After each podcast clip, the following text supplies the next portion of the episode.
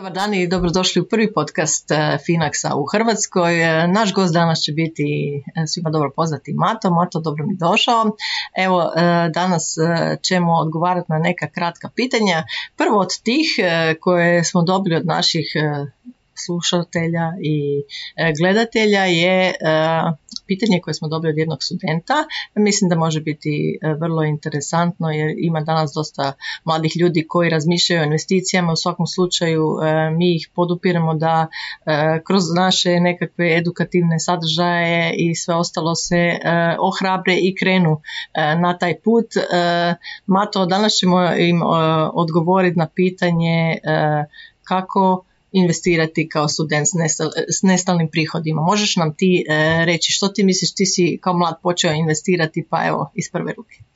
Pozdrav još jedan put, evo baš mi je drago što sam ovaj gost na prvom podcastu. Da, ja sam počeo investirati još čim sam počeo zapravo sa studijem i sa svojim malim prihodima, tako da relativno mi je to još svježe vjerojatno je svim studentima ili mladim ljudima više manje zajedničko da ne mogu puno odvajati od tih svojih prihoda, studentskih honorarnih poslova ili početničkih plaća, staževa i koje čega, ali ovaj, jako je naravno bitno početi investirati što prije, pa bili to jako mali iznos ili bili to čak i nekontinuirani ulaganja iz par razloga.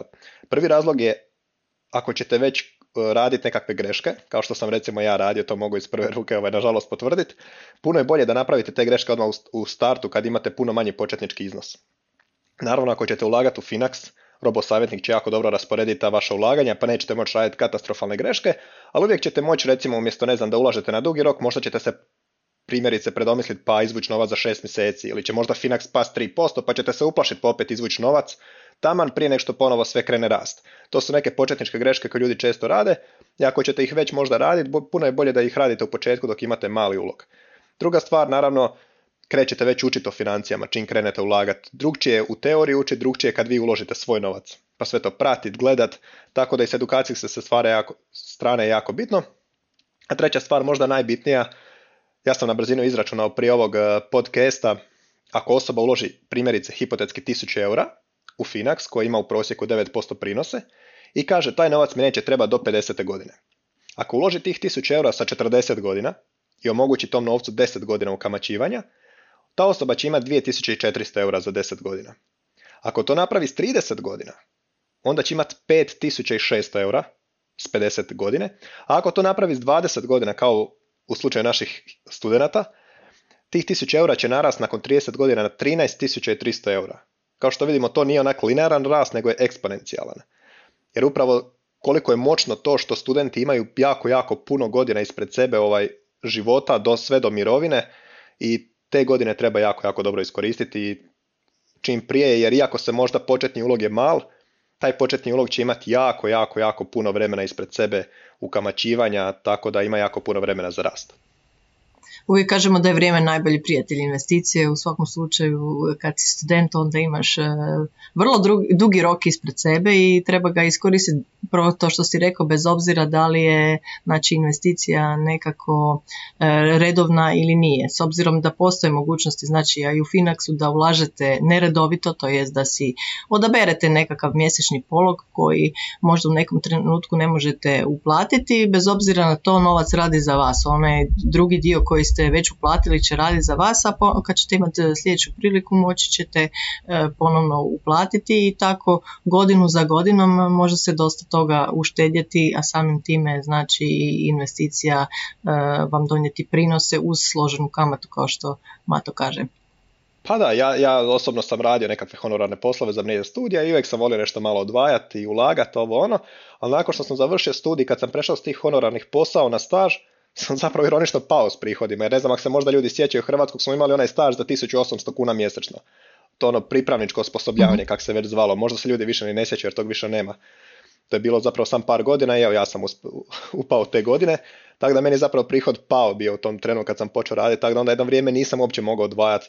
Ali upravo to, ovo je zapravo idealna mogućnost kad imate uložite, kad nemate ne uložite, ali cijelo vrijeme u principu taj vaš ulog radi za vas i upravo to, vrijeme mu je najbolje prijatelj, a studenti imaju jako puno vremena ispred sebe do svoje mirovine, tako da tih današnjih 100 kuna je zapravo jako, jako moćna investicija, jer tih 100 kuna može izrasti u tisuće i tisuće kuna dok oni odu primjerice u mirovinu. Tako da, iako se čini danas mali iznos, ako mu omogućimo dovoljno godina ukamaćivanja, to će zapravo porast do, do jedne ozbiljne investicije. Ili da, nikad se ne zna za što im može zatrebat, za što, evo, jednostavno mislim da, da je to ovaj, s više i sa više pogleda jako, jako dobra stvar da krenu što ranije. U svakom slučaju ako još imaju sigurnost e, roditelja da kod njih žive ili e, da možda sudjeluju u troškovima, dobra je prilika iskoristiti to dok ne zaista ne stanu na svoje noge i ne budu e, sami sa sobom i sa svojim financijama, pa ukoliko imaju nekakvu ušteđevinu umjesto da potroše, bilo bi u svakom slučaju dobro da investiraju i razmišljaju o svojoj financijskoj budućnosti.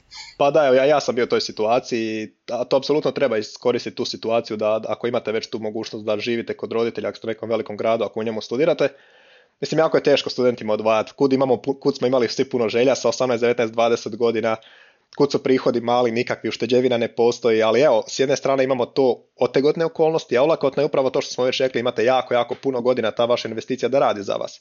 I nikad 100 kuna uloženih neće biti jednako vrijedne sa, sa 30-40 godina kao što su sa 20 godina. I to je taj jedan, ajmo reći, teški, teški balans. Ako, ako na jednu stranu potegnete, nećete si možete priuštiti neke stvari koje želite, a ako na drugu stranu potegnete, imate najbolju, u principu moguću investiciju jer pružate najduže moguće vremena sad sa 20 godina. Tako da to nažalost evo, mora svatko odlučiti za sebe kakav je balans, svi ovisi, naravno sva, svačija situacija je specifična, ali da, koliko god se može što brije, što bolje je u principu idealna stvar. Mislim da je važna stvar u stvari e, razviti naviku. Znači tu je jedan veliki plus u svakom slučaju ako krenete rano i na neki način se naviknete odvajati e, nekakav novac pa makar on bio i e, nekakav manji iznos, e, na neki način ćete naučiti i to će postati dio vašeg e, života, tako da i kasnije kad ćete moći eventualno više odvajati, e, jednostavno ćete imati tu naviku da odvajate novac na početku mjeseca i da ga investirate. Da, to je, to je isto jako super. Mislim, meni su moji roditelji primjer, primjerice davali na tjednoj razini džeparac kad sam išao u srednju školu.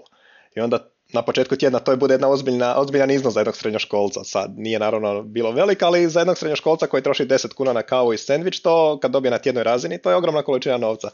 I već tu se ono može razviti ta neka disciplina, taj neki osjećaj za, za novac, za vrijednost, što ako uštedim, što mogu ako dva, tri tjedna štedim i tako dalje i tako dalje. Slična stvar možemo da reći na ovo ako studenti krenu lagano, rano ulagat i te lagane male iznose, upravo to razvija se ta neki disciplina, vidi se ukamaćivanje, vidi se rast prinosa, kamata, vidi se u principu ta moć i možda će još nekog zaintrigirati da krene dodatno učiti o tom ulaganju, može biti motivacija za dodatnu štednju, dodatan izvor prihoda, može biti u principu samo pozitivne stvari se iz tog mogu razviti.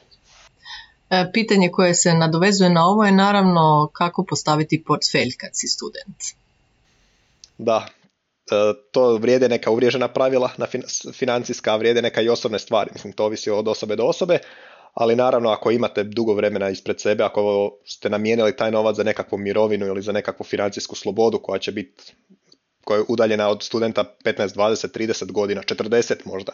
Neki ljudi idu u mirovinu sa 65, 70 godina. Tako da ovaj, ovisno o tome naravno što želite s tim novcem, što agresivnije to je bolje. Jer iako, će, iako su recimo ta neka, ajmo reći, agresivniji pristup i portfoliju koje će naravno robo savjetnik sam već ovaj postaviti po preferencijama osobe i po godinama i ostalim stvarima koje ih ispituje, ovaj, su naravno najbolje što agresivnije jer iako je nešto volatilnije zna biti na kratki rok, na dugi rok ima najveće prinose i to je dokazano ne na zadnjih godinu, dvije, tri, pet, nego na zadnjih preko 100 godina. Jer mirovinski fondovi i te mirovine u SAD-u se baziraju već na financijskim tržištima valjda zadnjih sto i nešto godina. Tako da je to je već više struko dokazano, svi ljudi ulažu i naši mirovinski fondovi ulažu na financijska tržišta, tako da to nije nikakav bauk, nikakav rizik, nikakva špekulacija. Bolje u principu što, što ajmo reći, ne volim reći riskantnije, ali da što, što više u dionice, što manje obveznice za mlade ljude koji imaju jako puno vremena ispred sebe, osim ako primjerice taj student ne želi to štedi da bi na kraju studija, ne znam, za šest godina otišao putovati po svijetu ili tako nešto. U tom slučaju naravno to treba prilagoditi toj njegove želji koja će ga čekat za 5, 6, 7, 8 godina primjerice. Tako da ako se štedi za mirovinu koja je udaljena jako dugo, naravno što riskantnije, što više u dionice, što veći postotak u dionice, ako ipak ne za nešto drugo, za možda nekakav stan, depozit, putovanje ili nešto što ga čeka za 5, 7, 10 godina, onda možda ipak malo, malo umanjiti to, taj rizik sa ubacivanjem određenog postotka obveznica.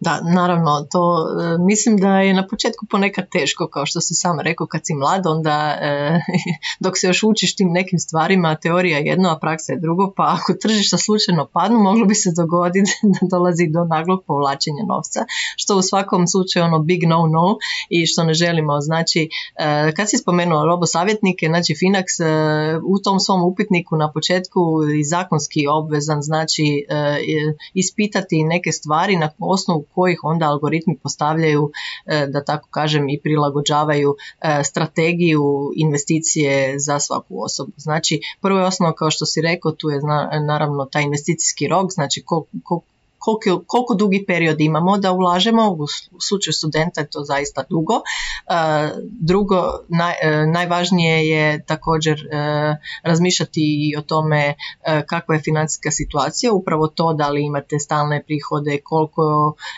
koliko izvora prihoda imate i tako dalje. I tu kod studenta može biti prepreka naravno to što su prihodi nestalni i samim time algoritam e, čemu dati nešto konzervativni ovaj e, portfelj e, upravo zbog toga što nema stalne prihode i nema velike prihode. Naravno zakonski mora ispitati iskustvo i znanje, znači ako je neko student pretpostavljam da nema previše iskustva i znanja što se tiče investiranja, to su sve nekakve stvari koje ovaj se znači moraju kalkulirati u to e, kakav će vam e, algoritam, to jest e, koju strategiju će vam algoritam postaviti. U svakom slučaju, kao što je Mato rekao, uvijek kad pričamo na dugi rok je dobro imati što dinamičniji portfelj, to jest više portfelja svakako u dionicama, ali kad govorimo o tim samim počecima, naravno kod robosavjetnika, znači kod nas ta situacija se može mijenjati jer e, mi znamo da se ljudima situacija mijenja, vaše znanje, iskustvo se mijenja, prema tome nakon dve, tri godine vi ćete automatski imati u upitniku znači više iskustva, više znanja o dionicama, o ETF-ovima, o obveznicama i tako dalje i na taj način će vam e, i algoritam dozvoliti dinamičniju e, strategiju. Pa da, mislim, jako je bitno kažem, ja nikad nisam, uh, kad sam neke kupao neke dionice ili ulagao u Finax ili bilo što što sam ulagao, nikad jednostavno, valjda je to u ljudskoj prirodi, ne možete jednako to pratiti kad niste uložili u to, kad samo u teoriji čitate, jednom kad ubacite svoj novac. Ja vidim, mislim, po svojoj zaručnici, ona isto uložila je u Finax, ni, blizu kad ja to njoj pričam sve kad sjedim u autu ili negdje da, da sve to ona kao sluša, ali sad kad je jedan put počela ulagat, sad već ulogira se u Finaxa šta je ovo, šta je ono, zašto ovako, kako ovo, već potpuno je drugčiji pristup i to je sasvim prirodno. Tako da jako je bitno krenuti ulagati, bar male iznose, tu se onda rađe nekakve ta želja za učenjem, za znanjem, za, za istraživanjem, za edukacijom. A kažem, neki ljudi rade jednostavno i početničke greške jako često, nažalost, iako Finaxu ima i blogove i edukacije i puno toga što može ljudima ajmo reći prevenirati da ne rade te neke početničke greške, ali ako se već moraju napraviti, onda je puno bolje da se naprave kad imate par tisuća kuna nego kad krenete ulagati sa 30, 40, 50 godina, možda neke ozbiljnije veće iznose koji vas onda mogu jako puno koštati, ne samo u novcu, nego i u tome što nemate onda puno godina ispred sebe kako biste se oporavili. Kažu ljudi kad kad ste u 20 možete propast tri puta i ovako imate još 30, 40, 50 da se oporavite. Ja, ja sam se oporavio tako da ništa, ništa strašno, nije kraj svijeta, ali treba biti pažljiv, treba se ipak što je više moguće educirati. Ja sam upravo zbog toga da u krivom trenutku ne e, ne povučete novac zbog e, vruće glave kad vidite da eventualno tržište padne, da se dogodi neka korona kriza ili tako nešto, što nikad ne znamo što nas čeka u budućnosti, ali povijesno gledano znamo da tržišta uvijek e, se vraćaju i da postižu nekakve nove vrhunce. Prema tome dugoročno gledano e, u svakom slučaju imate sve šanse da sa tako dugim periodom investiranja možete zaraditi vrlo vrlo visoke e, iznose. Pa da, kod pasivnog pri, pri, ulaganja je to uvijek, to je jednostavno točno. 100 godina podataka to govori, ne samo 100 godina podataka, nego nekakva čista logika. Ako ulažete u produktivne kompanije koje proizvode neke stvari, prodaju Nike, Mercedes, Apple, Google, to su firme koje neće propast, firme koje svaki dan zarađuju novac, jednostavno znate na dugi rok, iako možda može pasti jedna dionice danas, sutra na kratki rok, na dugi rok će te firme prosperirati, bit će još uvijek tu i zarađivat će novac i morat će se cijena vratiti.